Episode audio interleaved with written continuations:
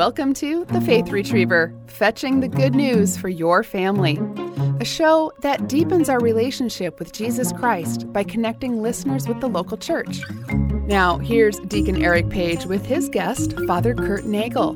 Today's discussion is about helping parents evangelize their children. It's a long game. Here's Deacon Eric Page. Father Nagel, you and I have known each other for some time right now, and it's uh, a blessing to have a chance to speak with you about evangelization and how we as parents can effectively evangelize. Your background is great in this. Uh, you were at Holy Family Kirkland before, now you're at uh, St. Monica, but your experience in evangelization is really strong, and uh, we're really excited to have a chance to speak with you and hear from you a little bit.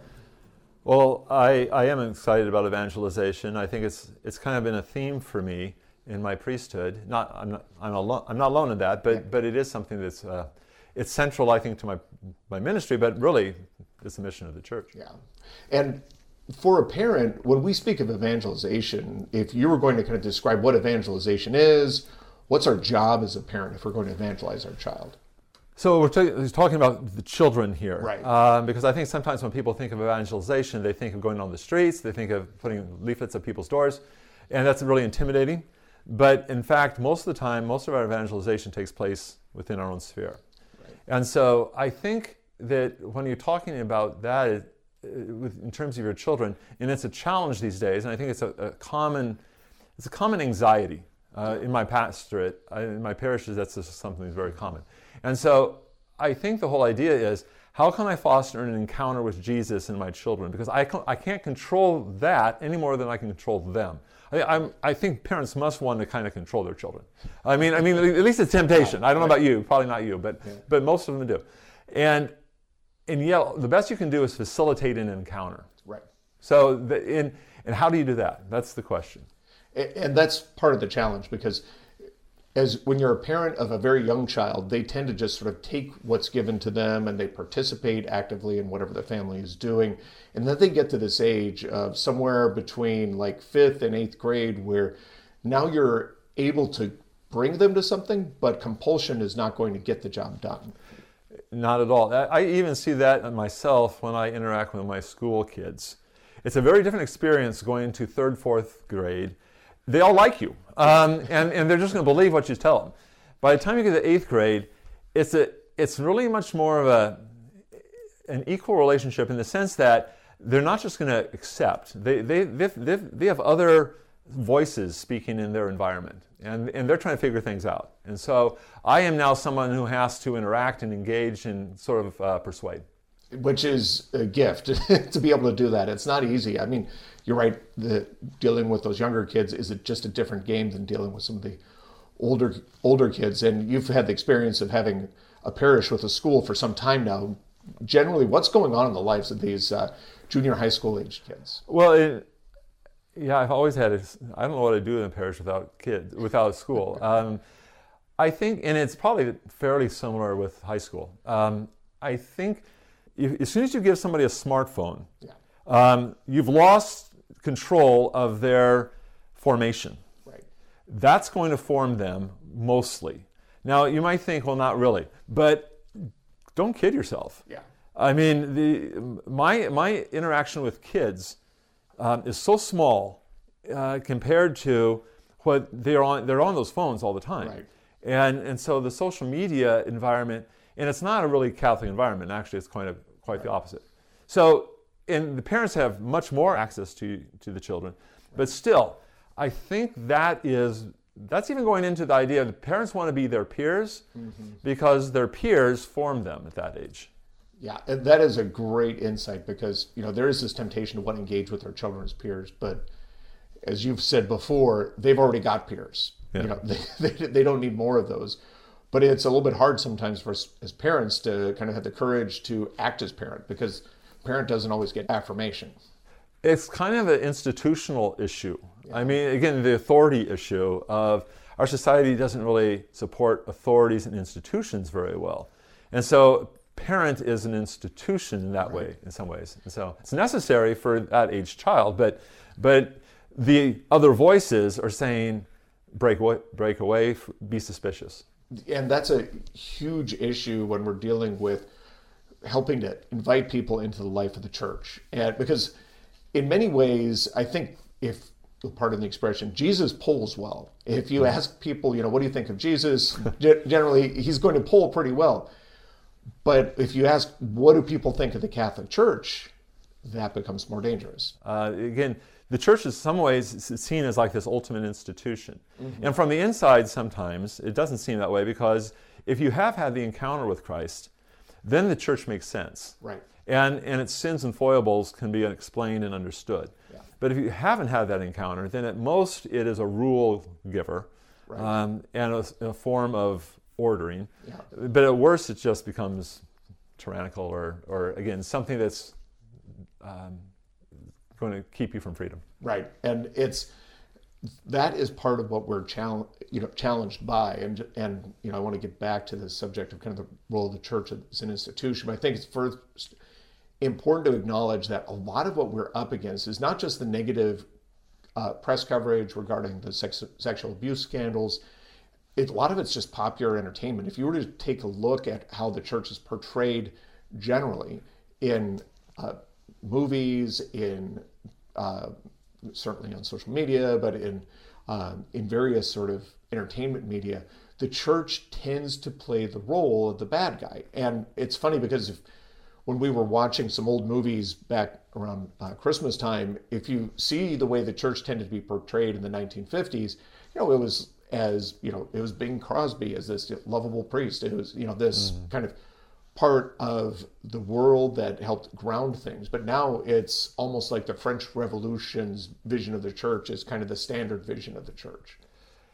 And I think it's maybe even kind of cliche ish, but, you know, again, the 60s, the questions of authority. Uh, and, and to be honest, the whole sexual revolution yeah. plays into this as well. Uh, so it's not just authority, but it's that particular terms of the personal, um, again, the idea of personal freedom equaling my choice to do what I want. Right. And so the church is seen as the big enemy of that. And so it has been, if you, if you do engage, or if you ever do see the church in popular media, and oftentimes it's not religion's nowhere present. Right. But if it is, it's almost always negative. Yeah.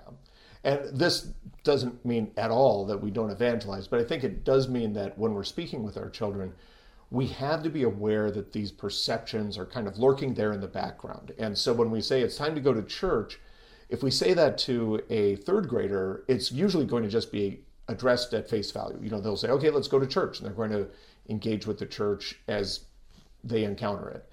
If we talk to a eighth grader or above, or certainly someone who's going to college, if you, you know, I've got kids in college and you know how, how the church tends to get presented in college, there's an excellent chance that when you say the word church, they are not seeing the same thing that we are seeing. They're not, you know, envisioning it in the same way. It's not that they necessarily react against it dramatically, but we just can't take things for granted. And that's, again, it kind of goes back to, I, am repeating myself somewhat, yeah. but it goes back to how are they formed and who, yeah. who is forming them. You might be the best Catholic in their lives, and you might mm-hmm. think, oh, I'm not very good. That may be true in yeah. case, in terms of checking off the boxes. Right. But nevertheless, it might be you're the most faithful Catholic in their lives. And so, in terms of evangelization, I think you have to recognize um, that you can be a face of an institution, right. which is scary at some point and not yeah. attractive sometimes. Right. But it also there's a there's a potential power there uh, for the good of your child. It, it, depends on the relationship with them and right. how you do it, but you, you are the face of the church probably for them. Yeah. No, I think that's a really important thing for parents to remember. And there is a temptation on, uh, on our part as parents, partially because of just the background that we've got and sort of the way we were raised sometimes, to think of our primary role as we go to church and then we bring our children to faith formation and we drop them off at the at faith formation and then the church is going to socialize them or is going to sort of catechize them and then they will emerge from that process ready to go i do think we want to outsource uh, yeah. that i think parents i see that in my parishes that there are there are parents who drop the kids off for faith formation, but they never take them to mass, and that's just the only thing they do. Right. And it can't work. Yeah. Uh, because it, we probably eventually talk more about the fact that you're dropping them off to an institution that you yourself do not support. Yeah. And that the kids pick that up. Right. No, they're very sharp. In fact, uh, Christian Smith, in one of his recent uh, uh, studies of Christianity and kind of what's happening with Christianity, he talked about a process where he worked with these young young Christians or young people that parents hoped would become Christians, and he interviewed them and he asked them what their understanding of church was, what their expectation of church was, and he talked to a number of them and he asked them, when you grow up, do you intend to go to church? In other words, right now your parents are bringing you to church, but do you intend to go to church? And a number of them said, well, I don't think so, but when I have kids, I'll bring them to church and take the, drop them off to religious education. And he interviewed these kids further, and he found out that was precisely what their parents did. With. And I know this is by no means every parent, but every now and again you'd see a parent who came to RE or religious education on Wednesday night, dropped their child off, and then drove off and went shopping. And I get it, you know, we've all got a lot to do, but the child picks up on what's happening and, you know, observes that, okay, that's the level of engagement that our parents have, so that when I grow up, that'll be my level of engagement as well. So, so they don't even have, their parents had their parents' example yeah. of being probably going faithful to me and engaged. The kids now, their parents, they don't have that. Right. And so their children will have nothing. Yeah. And that's not that this is all dark. Yeah, I know. it sounds pretty dark. yeah. I agree. But it's good to but it's good to frame the challenge that we're up against. I think the people who are dropping off their kids to faith formation are the sort of the last yeah. fumes of this right. idea. Well, the, the institution is going to form them. But it used to be that that kind of was the way it would work. And so here's kind of where this sort of has a positive flip side, which is that as parents, we have a chance to talk about how the church has had a positive impact on us. And so the plus for us as parents is that if we can show our growth to our children, that increases the trust in the institution. That's when we show people how the institution has shaped us, that shows them that the institution can bear fruit, that it's going to be a really positive thing. You're listening to Faith Retriever with Deacon Eric Page. We'll get back to the conversation right after this short break. I believe in God, the Father Almighty, creator of heaven and earth. I believe in Jesus Christ, his only Son, our Lord. He was conceived by the power of the Holy Spirit and born of the Virgin Mary. He suffered under Pontius Pilate, was crucified, died, and was buried. He descended to the dead. On the third day he arose again. He ascended into heaven, and is seated at the right hand of God, the Father Almighty. From thence he shall come to judge the living and the dead. I believe in the Holy Spirit, the Holy Catholic Church, the communion of saints, the forgiveness of sins, the resurrection of the body, and life everlasting. Amen. Faith Retriever is back with Deacon Eric Page and his guest, Father Kurt Nagel, discussing how the church can help parents evangelize their children. Here's Deacon Eric Page.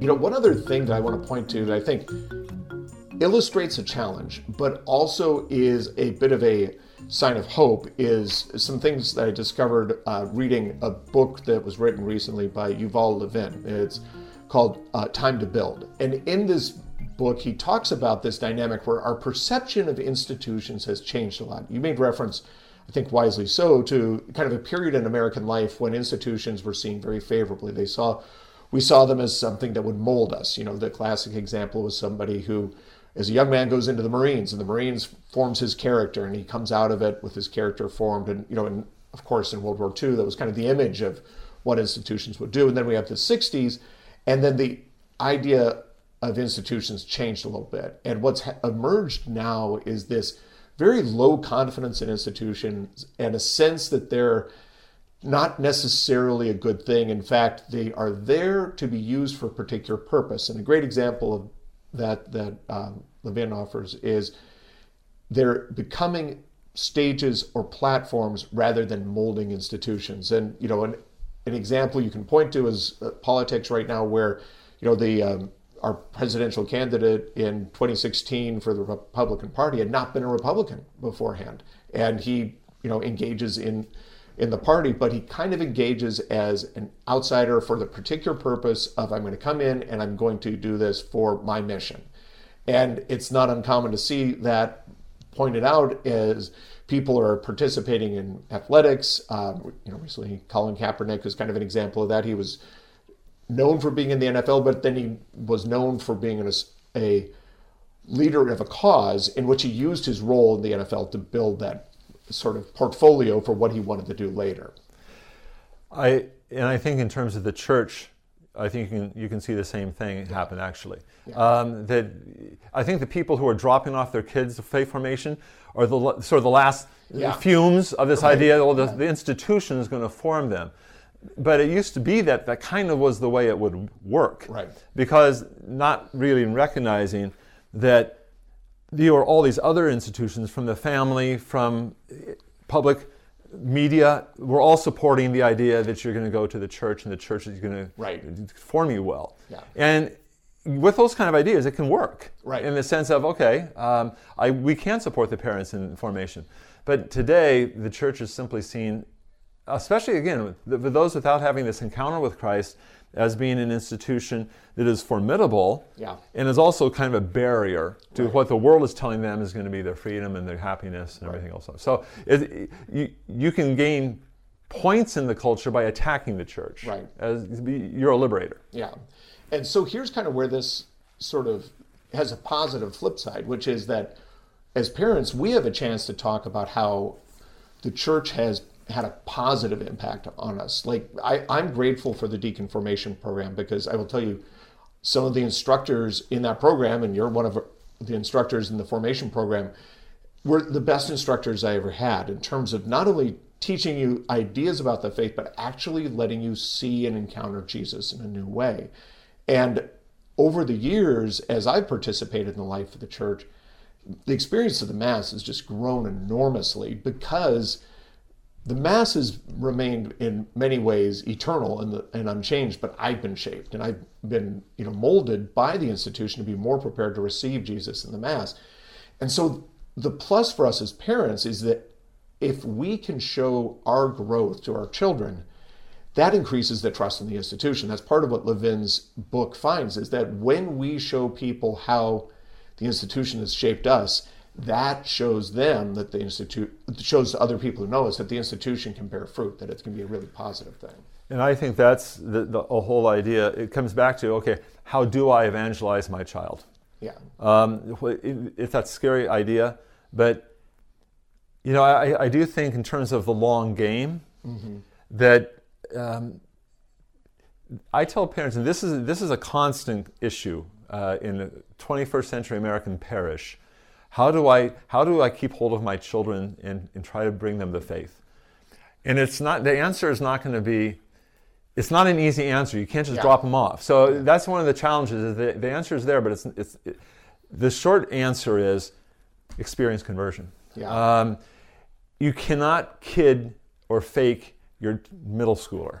right. You, you, they, they are simply, they're looking for authenticity. Yeah. Um, they're looking for their own identity and trying to question who they are. And they're going to look at you to say, help me with that, or and who are you to help me with this? Yeah. And so I would urge you, the best thing you could do for your children's faith is to become a very faithful Catholic yourself. Yeah. It's, and it's really almost the only way. When. I, when I see families who this works for, and I, there are a few female families people are very, they're almost envious. Yeah. Um, say, why do your kids still go to church? Right. Why do they come back from college and they're, they're, they're engaged in college yeah. church? And I look at, and it's always the fact that these are not simply good Catholics in the sense that they do the right stuff, they go to Mass all the time, but they have this personal, they've, they've encountered Christ through prayer and sacrament and right. word. And so for them, the child, they associate the good parenting they've experienced with the church, as you've said. Yeah. And so there it is. They're saying, I kind of want to be like this. They, they, they may right. not say that in junior high or high school. Yeah. But deep down, they know that. Right. And so they're going to be their own persons, and there is no guarantee. Yeah. Uh, we have free will, but it's like the number one way to evangelize is fall in love with Christ. That, that's a beautiful way to put it. I, I think, you know, one of the best things that you can do is describe exactly that that you've had a, a change in your life and that you enjoy, you know, that relationship. Well, it's the witnessing piece. Yeah. And again, when we think of evangelization, Catholics tend to think of Protestant evangelical ministers or something, and there's a plus side to that. Yeah. So you to be able to witness, but again, it's probably not going to be on a soapbox downtown. It- Yeah. it- it- but it, it has to be to your kids. Right. Again, can't fake it. Yeah. Um, and you, but if it's real, it's going to make an impact. Yeah. No, I, I think that's a great insight. I mean, I was influenced early in my life by the fact that my parents took me to church. I was influ- and then I was also influenced later in my life too about how my mother told me about how my grandmother's early faith and her engagement with the faith that she had and when my mother was a child. So you get this sense of that, okay, you're part of this continuum. And sometimes that doesn't get activated until you start having your own responsibilities. I mean, I remember in my own experience, college was a time of the, at least the first part of college for me was I was engaged, but only slightly. And then the, I had a little bit of a conversion experience, and then I was more engaged. But often people have those experiences later in life, so it's not like the game's over. If, you know, No, and when you say play for the long game, one of the one of the problems is I think that people think it's too late. They've left the church. Um, they're 18, 20, 25, 14, whatever it is, and and I'm not that person, Father, you just described. right.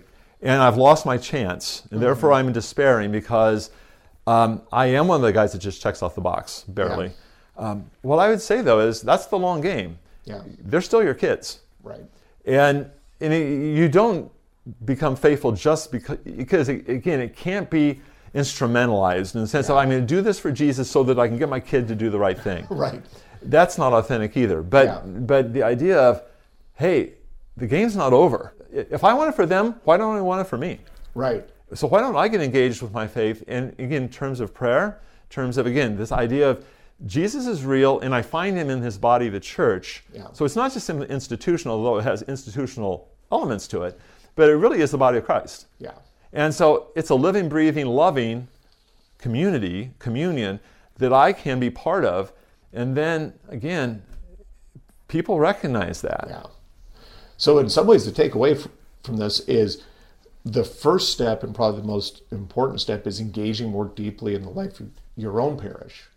Yeah, Exactly. Yeah. Uh, and, it might, and it might be everybody's parish is different. Right. There's some more dynamic, dynamic than others or, or whatever. But there, there are resources now. Uh, the sacraments are there, maybe much more. But there's also other uh, ways in which you can grow in your faith, whether media, you know, again, whether it's the Catholic radio, or whether it's, whatever it is, uh, good books and other resources that you can. God wants everybody to be a saint. There's no place on this earth, including America, where you can't become a saint. That, that's a beautiful way to look at it, and that's the kind of the mindset that we want to have is the positive mindset because that's infectious. So, do your kids see you? Again, to say to see you, uh, see Christ in you might seem like highfalutin sort of stuff, but do they see love, charity, patience, humility, um, a deep compassion, and empathy for them? Um, again, Jesus pulls well. yeah. Jesus had a strong, fir- strong firmness, but he also was someone who was a healer and someone who just sacrificed himself for those he loved. I mean, can your kids see you that way? Right. That's beautiful. Because if they do, then you are evangelizing them. Yeah. And always don't be afraid to, talk about your Catholic faith to them. That, that's a really important message. Is don't be afraid to say it. Make the association. Yeah. Okay, first thing is become a disciple, a deep disciple, and then proclaim the discipleship. Don't just say, well, you know, I just happen to be a nice guy. Yeah. But say, Christ did this for me. And where did and I found Christ in the church, the Catholic Church. And do you have to like, you know, pound the table when you say it? Do you have to be dramatic or? Well, I mean, obviously not in Yeah. the sense of that that actually would work against it. Right. Uh, the thing is, become let that become your true self, and honestly, give credit where credit's due. Yeah, no, that makes sense. And it's a great reminder that Jesus is working within our children too. They may not recognize it. So you know, just simply disclosing a little bit of our own faith is a very powerful message. And as you say, it's kind of like the seeds of the gospel in non-Catholic, non-Christian cultures. Uh, the missionaries always talk about the fact God is present everywhere. Yeah. So there are graces places, you know, even in cultures that don't know Him explicitly. Similarly, people who are not engaged in the church, God is still in some ways working in their lives. And to be able to connect those people's moments of grace with, be able to explicitly say, hey, you know, I think that's what God's doing in you. Yeah. Um, and they may poo-poo that, but but again, say if you can connect it with, hey, it's, it's happened in my life too.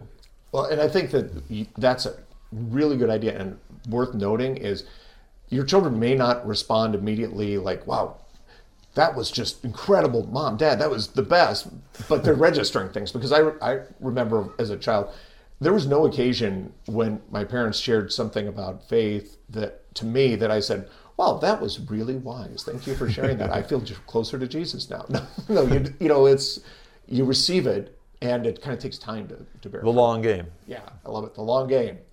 And that's and so when people come to me with individual questions, should I do this? Should I do that? Should I go there? Should I not go there? Should I say something? Should I not? Um, I'm playing all those games about the, the, the non-faithful child um, the non practicing yeah. child. I always think play the long game. Mm-hmm. Be who you are, be authentic, be, be true to your own beliefs, but also remember that it's a long game. Yeah. And, and don't wreck it by, by doing something, you know, that's saying, hey, draw the line and this is it. Don't go there. Uh, so we, the message, be encouraged, stay strong, play the long game. And become a, become a loving disciple of Christ. That's wonderful. Thank, thank you so much, Father. This has been really helpful. Please, my pleasure. Join Faith Retriever each week for conversations about the faith and tips to engage family in the truth, beauty, and goodness of God's Word. Find Faith Retriever here on Sacred Heart Radio. Search sacredheartradio.org for programs and podcasts, or listen on your favorite podcast platform.